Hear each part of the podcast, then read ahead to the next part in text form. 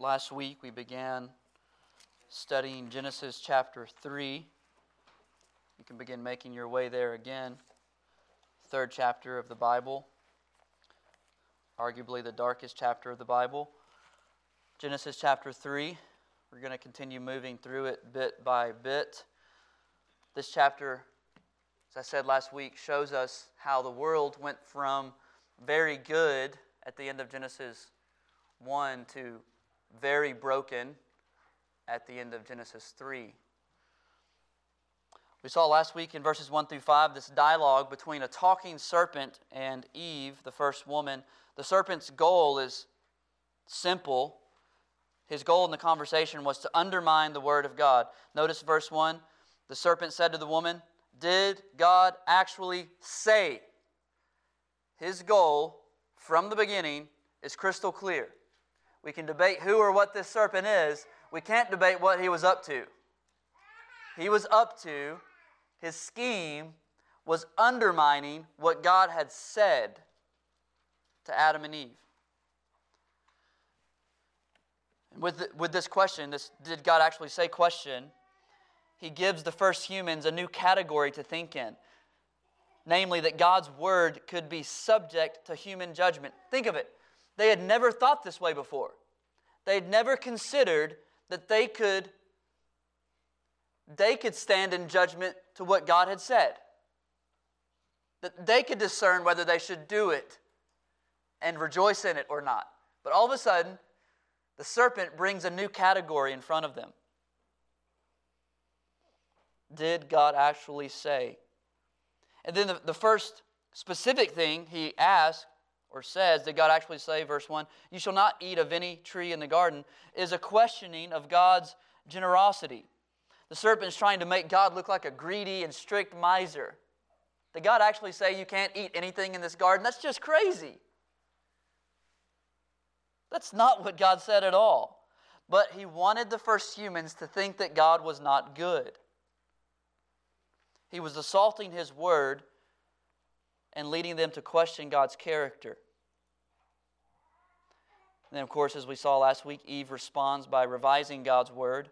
Verse 2 The woman said to the serpent, We may eat of the fruit of the trees in the garden, but God said, You shall not eat of the fruit of the tree that is in the midst of the garden, neither shall you touch it, lest you die. She adds to the word that neither shall you touch it part was not in God's original command. She subtracts from the word two things. She subtracts the part about them being able to eat from every tree in the garden, and the part at the end about dying. God said, You will surely die. She leaves out the word surely. She minimizes the absoluteness of God's judgment. She's minimizing God's generosity. She's magnifying his strictness. And as I said last week, her mishandling of God's word changed the world forever. It's no small thing when you mishandle the word of God. Now, none of us are going to get it all right every time. Amen? Do you, do you pray? Do you pray for the preaching of the Word of God? You should.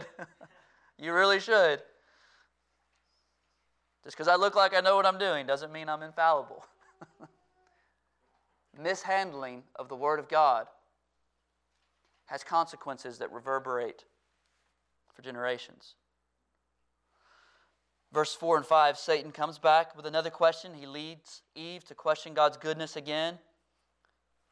Serpent said to the woman, You will not surely die. Flat out lie. For God knows that when you eat of it, your eyes will be opened, and you will be like God, knowing good and evil. This is a half truth, and it's his way of telling her that God is holding out on her. He wants her to think that God is using them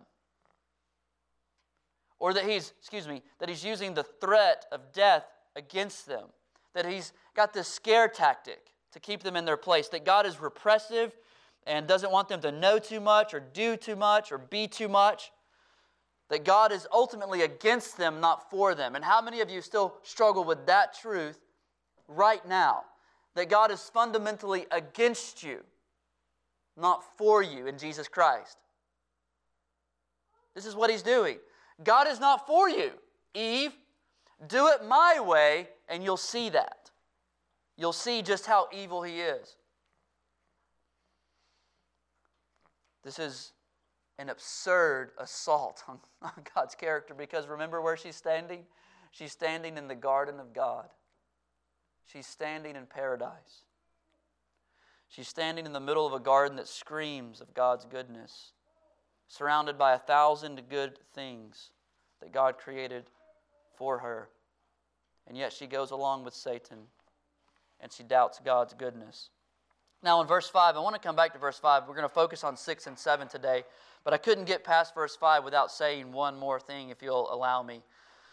Verse 5, the, uh, the serpent says, For God knows that when you eat of it, your eyes will be opened, and you will be like God, knowing good and evil. So, this is one way that Satan is lying and twisting the truth. And the allure of this part of his scheme is that it carries um, the promise of divinity. You will be like God. He's saying, Do this and you will be like God. And of course, the irony is that they already are like God because they're made in the image of God. He's promising them something they already have. But nonetheless, this promise is intoxicating to Eve. The serpent is promising her a promotion. A God-like raise to another level existence, of existence.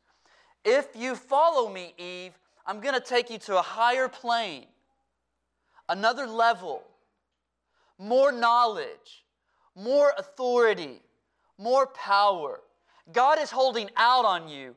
Follow me, and you'll see that. The way the serpent frames his promise was to cast God's command as an option, not a given the serpent was rel- relativizing the rule of God. In this conversation between the serpent and Eve, God is treated like a third person. The conversation isn't with God or to God, but about God. The one who created the paradise they were standing in is, is completely ignored. Do you see what Satan is doing? he's minimizing and relativizing the absoluteness of God's commands. He wants Eve to think, and he wants you to think, that God can be disobeyed with no consequence. You will not surely die.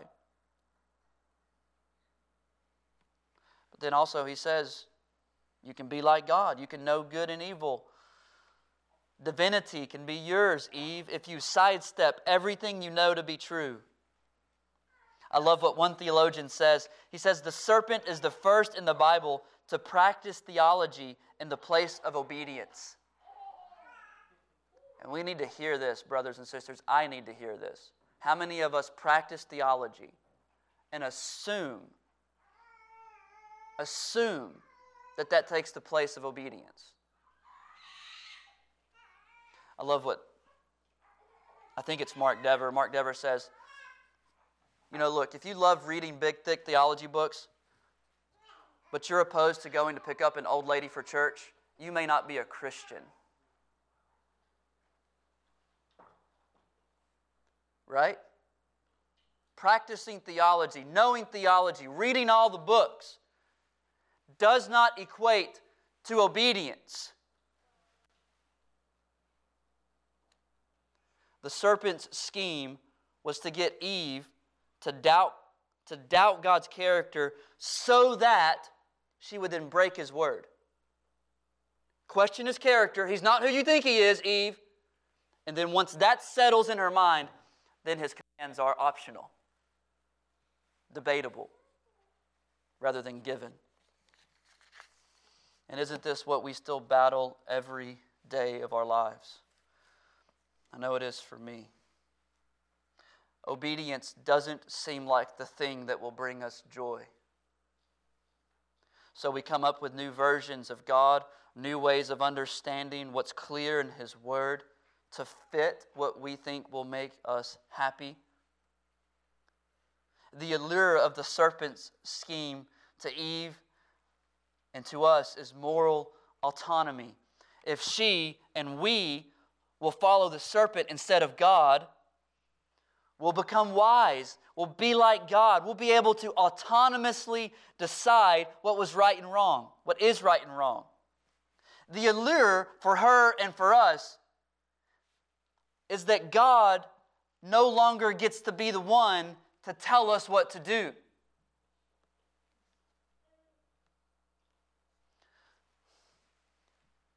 Eve will make the rules. She will now do things her way. This remains an intoxicating promise.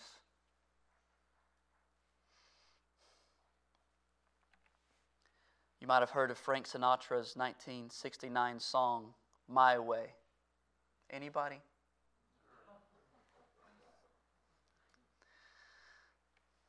It's catchy and dangerous. Ironically, it's often played at funerals. I want to read the lyrics for you. The song goes like this And now the end is near, and so I face the final curtain. My friend, I'll say it clear. I'll state my case, of which I'm certain. I've lived a life that's full. I traveled each and every highway, and more, much more than this, I did it my way. Regrets, I've had a few, but then again, too few to mention. I did what I had to do and saw it through without exemption. I planned each charted course, each careful step along the byway, and more, much more than this, I did it my way. Yes, there were times, I'm sure you knew, when I bit off more than I could chew. But through it all, when there was doubt, I ate it up and spit it out. I faced it all and I stood tall and did it my way. I've loved, I've laughed and cried.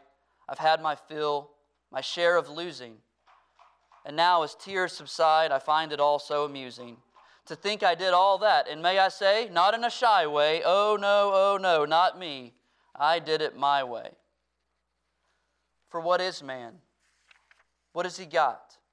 If not himself, then he has not. To say the things he truly feels and not the words of one who kneels the record shows I took the blows and did it my way. Yes, it was my way. These are the lyrics of autonomy, of an approach to life that says, I will do everything my way, without reference to anyone or anything else. This song could easily summarize how our entire culture views life. This song, in my opinion, captures a modern mythology that has captured our imaginations in 21st century America. The mythology is this it's the unquestioned assumption that we can do whatever we want without consequences this idea that we just believe without knowing why we believe it, other than it feels right, that we can do whatever we want without consequences. Celebrating this idea at a funeral is actually quite fitting. Sinatra's song is a dirge of death. Why? Why am I saying that? Because the reason any of us die in the first place is because our first parents did it their way instead of God's way.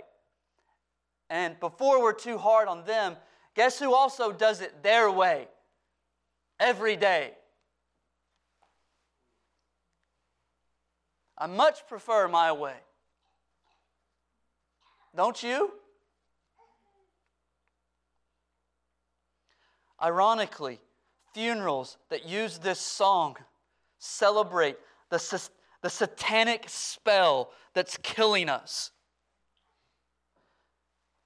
This mythology that we can do it our way.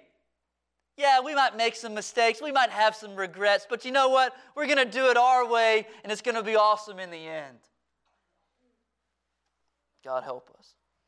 May it not be so in the church of Jesus Christ. Now, let's get into verses 6 and 7. We've seen the dialogue. Serpent and Eve have had this dialogue. Now, in 6 and 7, we see the result of the dialogue, we see humanity's descent into sin. Verses 1 through 5, the dialogue. Verses 6 and 7, the descent. Verse 6, Genesis 3. So when the woman saw that the tree was good for food, and that it was a delight to the eyes, and that the tree was to be desired to make one wise, she took of its fruit and ate. And she also gave some to her husband who was with her, and he ate. Then the eyes of both were opened, and they knew that they were naked. And they sewed fig leaves together and made themselves loincloths. Satan leaves the scene. The temptation has come. Now Eve has a decision to make. She's standing on the edge of the abyss, looking over the chasm to what appears on the other side to be a life of freedom from all rule and restraint, a promotion to a better life. The serpent told her that if she will just step toward that life, somehow she won't fall into the abyss of death. If he'll just trust her, if she'll just trust him. If she'll just step towards that promised life, she'll make it over the chasm unscathed. So there she stands. There she stands on the edge of the abyss. The music fades, the camera zooms in. Moses tells us what's going on in Eve's mind the moment before she steps. It says in verse 6 that she saw that the tree was good for food. So the food, the fruit, was physically appealing. It then says it was a delight to the eyes, meaning it was aesthetically pleasing or appealing. And then finally, and most importantly, it was to be desired to make one wise. This is the greatest enticement. This is that allurement of divinity to be desired to make one wise, meaning that it was spiritually appealing. So it's physically appealing, aesthetically appealing, and spiritually appealing. This idea that she could have wisdom apart, apart from God's word was just too attractive for her to pass by. So the text says plainly, she took of its fruit and ate. She took of its fruit and ate. She took of its fruit and ate. This is amazing, by the way, that Moses doesn't express more shock here. The whole world changed in this moment. And Moses just says, She took of its fruit and ate. Moses, can you tell us a little bit more? He describes this horrific, horrific event as simply and unsensationally as possible. It reminds us, if you'll remember, how the gospel writers describe the crucifixion of Jesus. In the Gospels, you'll see, you know, they'll describe the flogging, the torture, the nailing, or, or right, right when you get to the nailing of the cross, of Jesus on the cross, the writer will just say something like, and they crucified him. And they crucified him.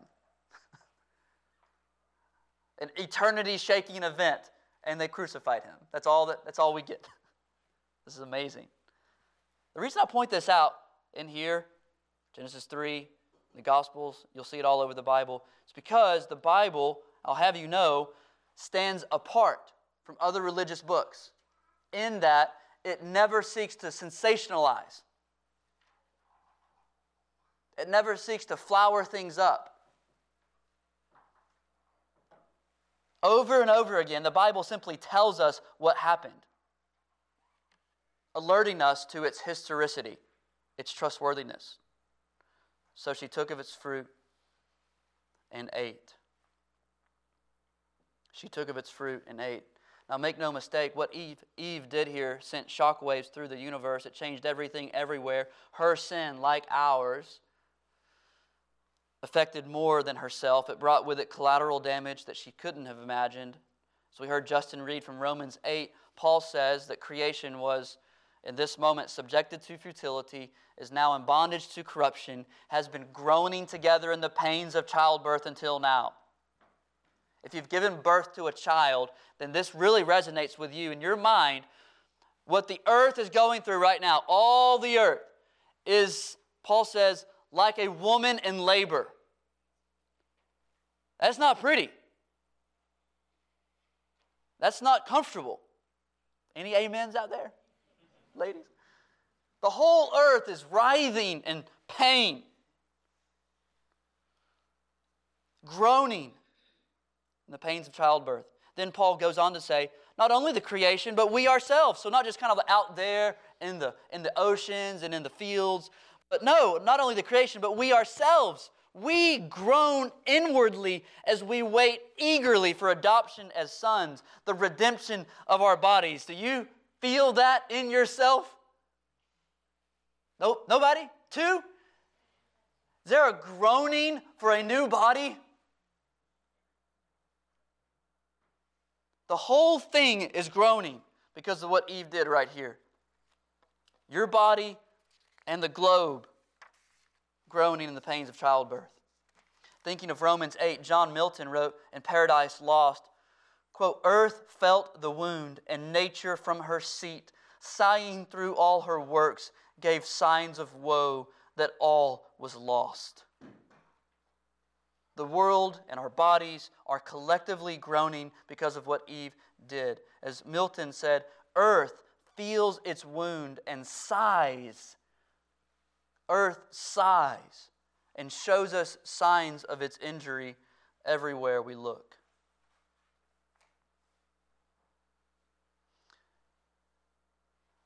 In order to bring this out of the abstract and into our hearts and lives, I'd like to point out that this what I'm saying is why you and everyone you know is hurting.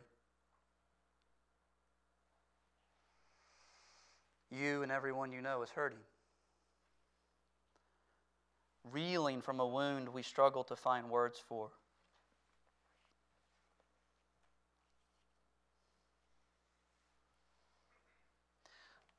Well, John, that's good news.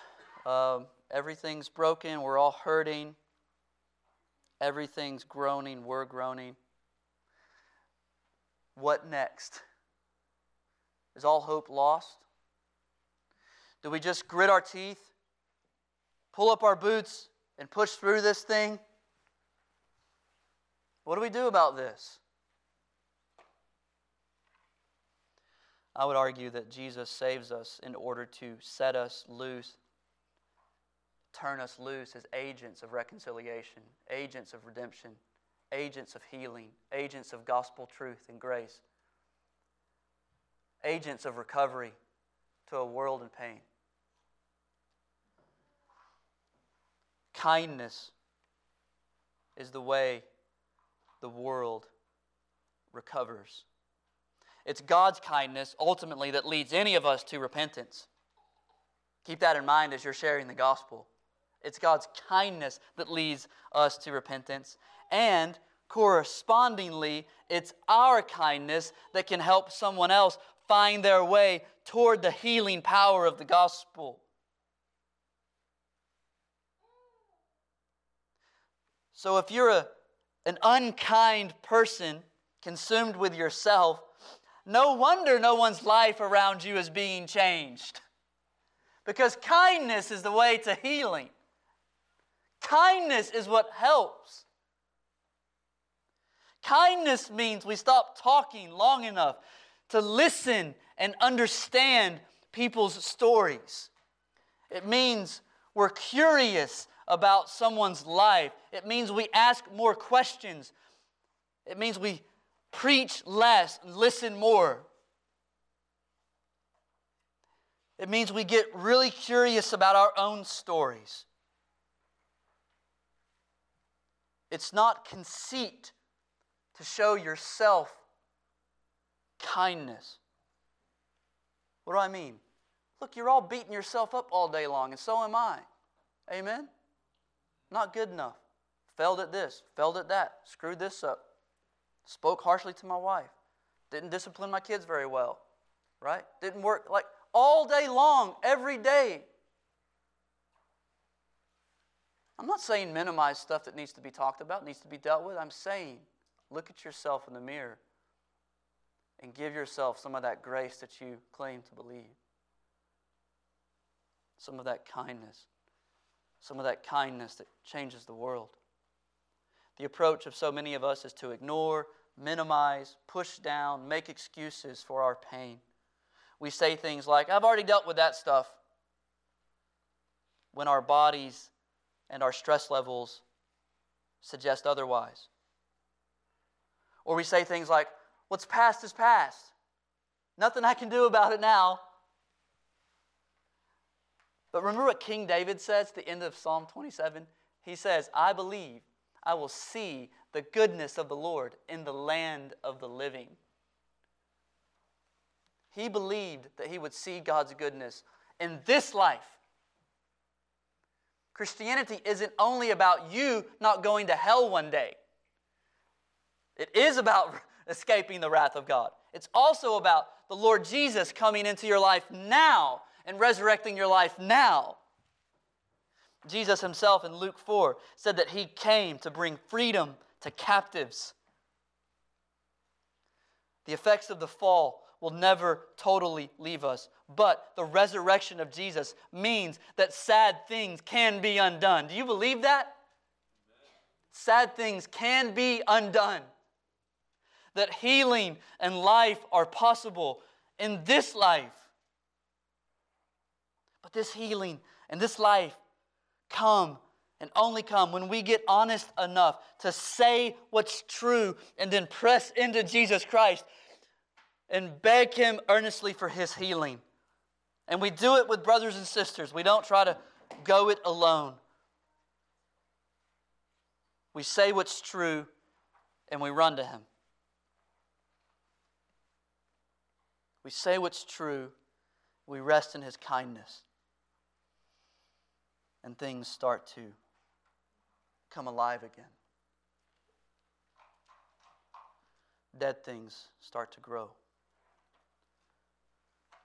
Broken things start to become mended. Relationships start to be repaired. Marriages healed. Children brought home. Kindness is the way. Kindness is the way. Now, I want to shift gears. And speaking of honesty, I love what, that the Bible includes that little detail at the end of verse 6.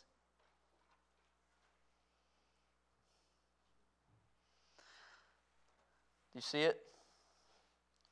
Eve took of its fruit and ate, and she also gave some to her husband who was with her and he ate. Now, it's not like um, Adam just showed up right at this moment of truth. Verses 1 through 5 use the word you in the plural tense. So, for example, verse 1 did God actually say, You shall not eat of any tree in the garden? That you is plural. So the serpent is talking to more than one person. You plural, verse 1. You, verse 3, plural, verse 3. You, plural, verse 4. You, plural, will not surely die. The serpent is talking to both of them. They're both right there the whole time. Adam was there listening and watching and doing nothing the entire time. Adam stood passively by while his wife was lured away by Satan. This is what I talk about when I talk about saying what's true. it's not to be a jerk. It's not to, you know, it's not just to make people feel bad. Let's just say what's true. Adam was there. I think of a lot of words I'd like to call a guy like this, but then I remember I am a guy like this. You know, standing passively by while things unravel. How many of you men are struggling with passivity?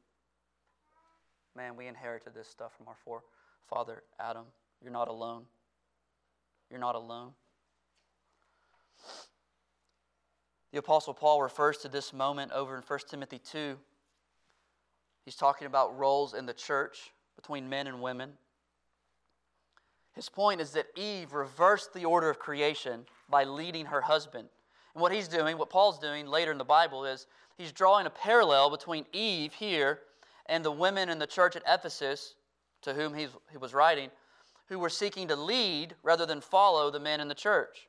His point is that the sin of the Garden of Eden is repeated when men and women don't live out their God given roles. So we must not see this and assume that this was a one time deal. This pattern has been reciprocated down through history in all of our lives, in all homes, in all churches. Men failing to lead, women struggling to follow. Adam abandoned his God given responsibility to lead his wife spiritually. Adam followed, Eve led. I love what Ray Ortlund says. Both were wrong, and together they pulled the human race down into sin and death. So it's easy to read this and think, man, Eve, come on. Eve, get your, get your act together for crying out loud. What are you thinking, Eve? No, no, no, no, no, no, no. stop that. Men, if you're thinking that right now, please stop. You were right there, and you did nothing. I love it. Again, Ortlund. Both were wrong, and together they pulled the human race down into sin and death. Ortlund goes on to note Isn't it striking that we fell upon an occasion of sex role reversal? Oh, how much wrong has happened because men and women haven't been who they were supposed to be.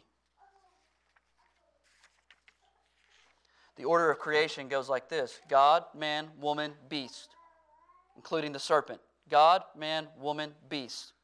What's happening in Genesis 3 is a tragic reversal of the whole thing. The woman listens to the serpent, the man listens to the woman, and no one is listening to God. And then, because everything is turned upside down, everything breaks as a result. So if things are askew in your marriage, husbands and wives, then deal honestly, husbands, with whether you're a servant leader. And deal honestly, wives, with whether you're respecting and joyfully following and deferring to the leadership of your husband. In 1 Timothy 2, when Paul points out that it was Eve who was deceived, not Adam, he's making a really important point. Another point, in fact, he's not just saying that it was a sex role reversal that broke everything, though he is saying that. He says clearly in verse 14 of 1 Timothy 2 that Eve was deceived, not Adam. And we don't need to miss this. He's not saying, hey, Eve, let's, let's pile on Eve. No, no, no, no, no. Don't, don't hear that. He's saying Eve was deceived. Adam did that willfully. Adam sinned willfully. He knew exactly what he was doing. He sinned with his eyes wide open. Think of it God had honed Adam's powers, his reasoning powers, by having him name all the animals. What a vigorous intellectual exercise. Like we struggled to name our three kids. Can you imagine naming the animals? Augustine said that Adam's mental powers surpassed the great philosophers as much as the speed of a bird surpasses a tortoise. Tortoises aren't fast. Adam flew past the smartest people in history when it came to mental and reasoning abilities. Yet here he is, watching in fascination as his wife eats this fruit wondering what's going to happen, uh, happen, wondering if she'll die. He lets his wife take the first step into that abyss to see what will happen to her. Then, when it appears that nothing happened to her, he also took and ate. What a loving husband. Yeah, go ahead, baby. Go ahead. Yeah. I'll be over here. Let me know if you need something. Oh, you didn't die. Okay. I'll have some. The most brilliant man to ever live reasoned that breaking God's command could be done without consequence.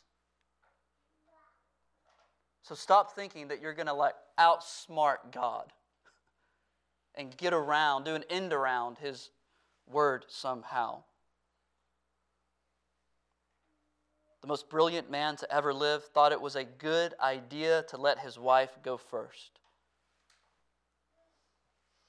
Oh, the folly that Satan leads us into.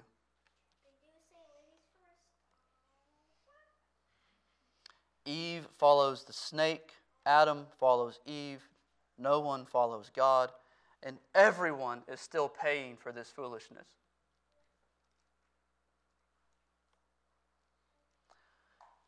Now, verse 7 goes on to tell us what the initial result of their foolishness was. So she ate, then he ate. Verse 7 Then the eyes of both were opened. It's not like they were blind, it's like they didn't see everything the way it was. They knew that they were naked. The eyes of both were opened, and they knew that they were naked. And they sewed fig leaves together and made themselves loincloths. So, what Satan told them was half true. They did not die that day. Adam would go on to live 930 years. Yet, Adam and Eve did die that day in the sense that their communion with God and with each other died. Their eyes were opened. They received the knowledge they sought. They suddenly saw their nakedness as shameful and sought to cover themselves. Their innocence was gone. Now, instead of love, it's fear and guilt and shame that gripped their hearts. Loving God or each other would no longer be easy. And the shame was so overpowering that they suddenly felt the need to cover their bodies for the first time. They sewed fig leaves together and made themselves loincloths. Again, remember last week, the thought of clothing had never crossed their minds. Now, all of a sudden, something happened in the core of their being that was so overpowering that they had this brand new idea that they should cover themselves up.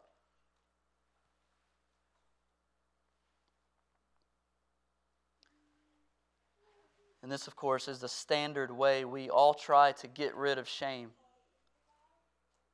through concealment. How do we conceal our shame? Let me give you a few ways, and you, you decide. Listen carefully. You decide what way are you concealing your shame? We conceal shame by looking at the outside of things instead of the inside of things. We compare ourselves with others and then use these superficial comparisons to cover up who we really are. We look at outside trivial things, minimizing what's true on the inside. Or we conceal sin by focusing on corporate sin rather than individual sin. Focusing on corporate sin rather than individual sin. What do I mean? Well, there are no doubt societal and structural things in our world that are sinful. I just prayed earlier about um, the government of China actively committing genocide against a whole group of people. And we're all like, yay, Olympics! By the, by the way, if you watch Olympics, fine. I personally am not. But that's not cool. Committing genocide, not cool. And China's doing it. Societal and structural sin is a thing.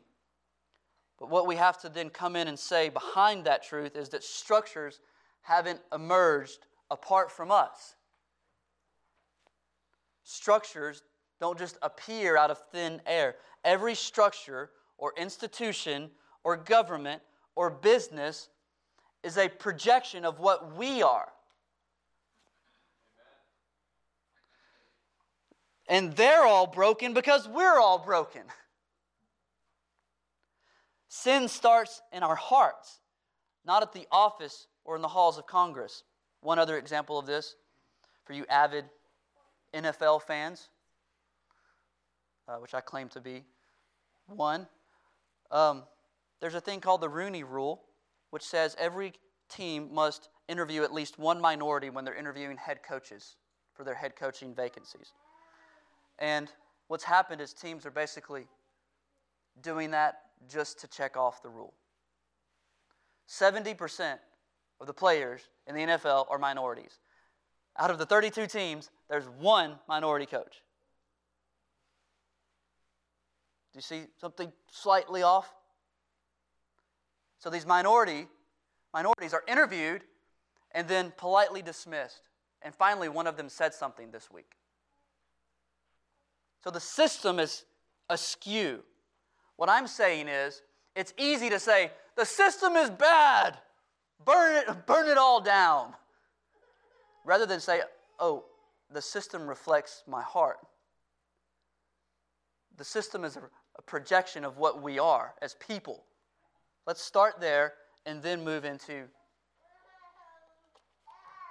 the corporate things, the societal things, the structural things.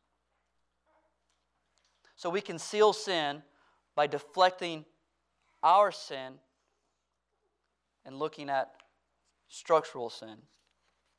We also conceal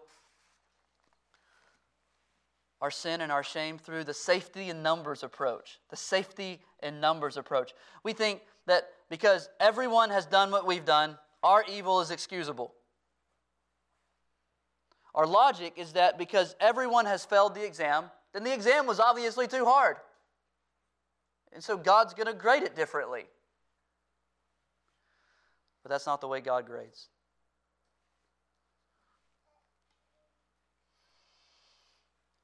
We also conceal our sin and cover our guilt by assuming that time will remove it. This is a big one for me. I don't know about you. We assume that time will conceal, cover up our shame and our guilt. The late pastor James Montgomery Boice said this. It's, it's too long to, it's too good to pass up. I want to read you this paragraph. He says, quote, We see this, this concealment through time, in the way we talk about some wrong done in childhood or some nearly equally distant period in our past. We act as if this is of no present concern. At times, we even laugh about it. Is God laughing? Is God unconcerned? He says one of our problems is that we are creatures of time who possess highly selective memories. Thus, although we may remember the wrong itself, we tend to forget the hurt it caused other people. God is not a creature of time. Everything, including the wrong that we so easily dismiss, is present to him and is an abomination to him. Time does not eradicate it. The only thing that eradicates it is the blood of Christ, which purifies us from all sin. End quote. So, brothers and sisters, friends, what wrongs done by you or to you from your distant past have you filed, filed away as not relevant anymore?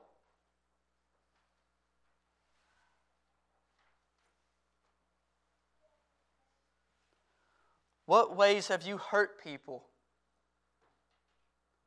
or been hurt by people that you haven't dealt honestly with?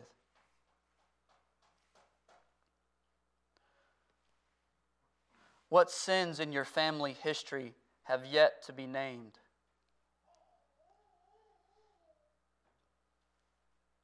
Why do you assume that the passing of time has made them any less relevant to your life, much less to God. Is God not, un- is he unconcerned? Boice says. No, he's concerned. He stands above time. He's still very concerned, even though you're not. As novelist William Faulkner said, the past is not dead, it's not even past. What's his meaning? His meaning is that the things driving your present are rooted in your past. The fig leaves of time don't cover the truth. Stop thinking that way. The fig leaves of time aren't covering up what's true. Name what is true, and then let Christ come in and tell you what he thinks about you. Let Christ come in and heal you and redeem you and restore you. Let Him cover up all that stuff with His redemptive power. You stop assuming that time has removed it. You bring Him in, and He'll cover it up for you in a way that time never will. You're like, John, it's been 30 years. All the more reason for you to start naming what's true. You're like, John, I wasn't a Christian yet, and my parents weren't either. All the more reason for you to name what's true. Time isn't going to magically heal your heart ever. But Christ will. He can and He wants to. Let Him heal the things you've been stuffing down for so long. Practically, this means talking to a brother or sister in Christ. It means today you say, Hey, can we go have lunch? I need to tell you something. Please pray for me. Please listen to my story. It means you say, Hey, friend, hey, husband, hey, wife, hey, sister, hey, brother, please hear me out on this.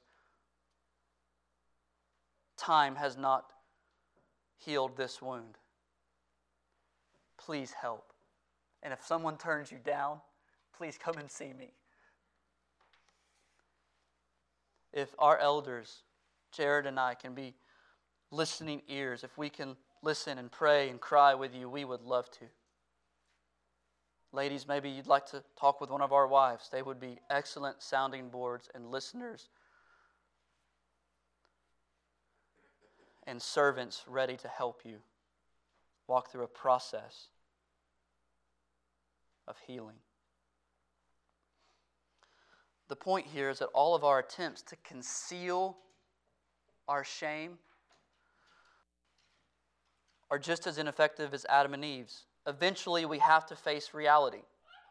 Eventually we have to tell the truth. Eventually we have to stare our painful past in the face and say what is true. Eventually we have to be honest about our nakedness before God. I'm emphasizing this because I am convinced that the serpent wants you to live under shame till you die. things done by you, things done to you. Not either or, both. He wants you to live under the weight of shame that comes through these things until you die. Because why? Because when you're when you're consumed with shame, you're on the ground and you're use, you're you're useless. You're ineffective. When you're on the ground, you don't have any desire to serve the Lord or love his people. Shame paralyzes us. Shame is the ultimate downer. It leads us to think that giving up is really the best option. It makes us want to hide, to curl up in a ball and just die. To not take any risk for God, to not take risk for the sake of love. Shame devours our souls from the inside out. How much of our suicidal ideation is fueled by satanically induced shame. Brothers and sisters, you're not alone. You're not alone. Can anything heal our sickness of shame? Listen to what Psalm 69 says. I love, uh, Dane Ortlund says that there's a blessed realism to the Bible. Amen? When you read the Bible, it's like the Bible's reading you. It gets us. Listen to Psalm 69. Tell me if this has ever been your experience. I know it's mine. You know my reproach, O God. You know my shame and my dishonor. Reproaches have broken my heart so that I am in despair. I am afflicted and in pain. Let your salvation, O God, set me on high you who seek God, let your hearts revive. For the Lord hears the needy and does not despise his own people who are prisoners. Do you see all the promises there? As I said last week, the only thing the Lord needs from us is our need. The Lord will hear you and come to you when you're honest about your need. As long as you pretend you don't have shame, The Lord's help will be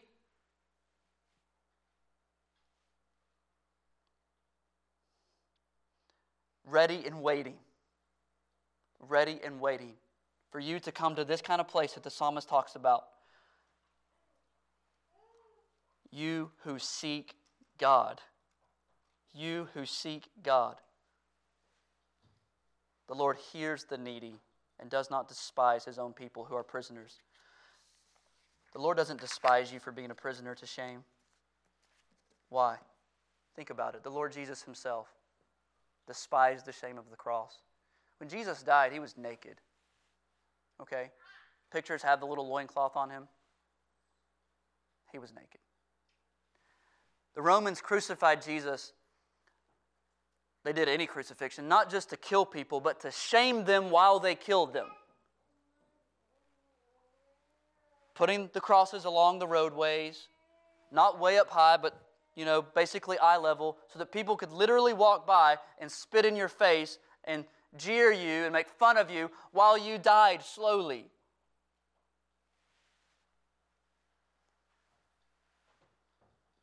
Jesus knows something about shame, doesn't he? He knows something about it. He willingly, this is the difference though, he willingly took that for you on purpose. Your name written in his, in his wounds.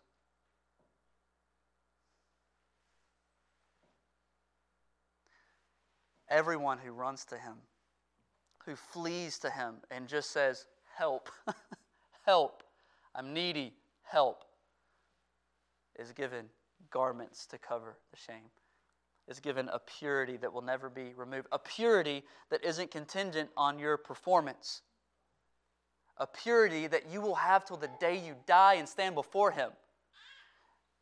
Right now, sisters and brothers, right now you're pure before God. Why? Because you wear Jesus. You wear Him like a robe. So when God sees you, He sees Jesus.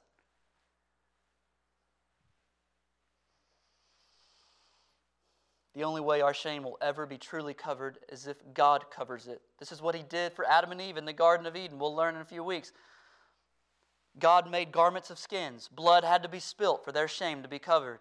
God had to make the garments. God had to kill something. Because their man made garments would never conceal their shame. God would always see through them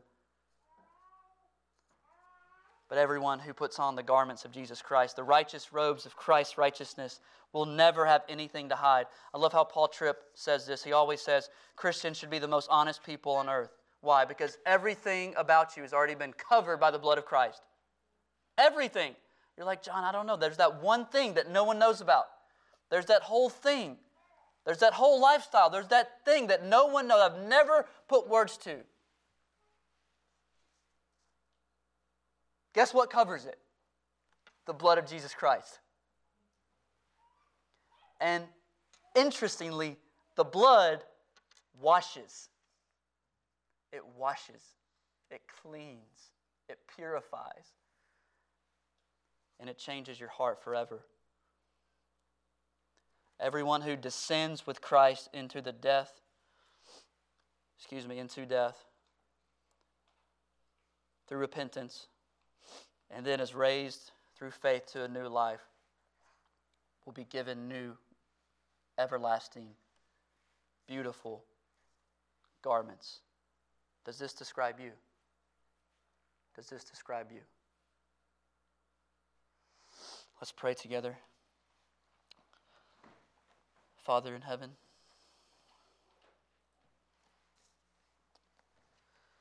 the mystery and the power and the beauty of what Christ has done for us is inexhaustible.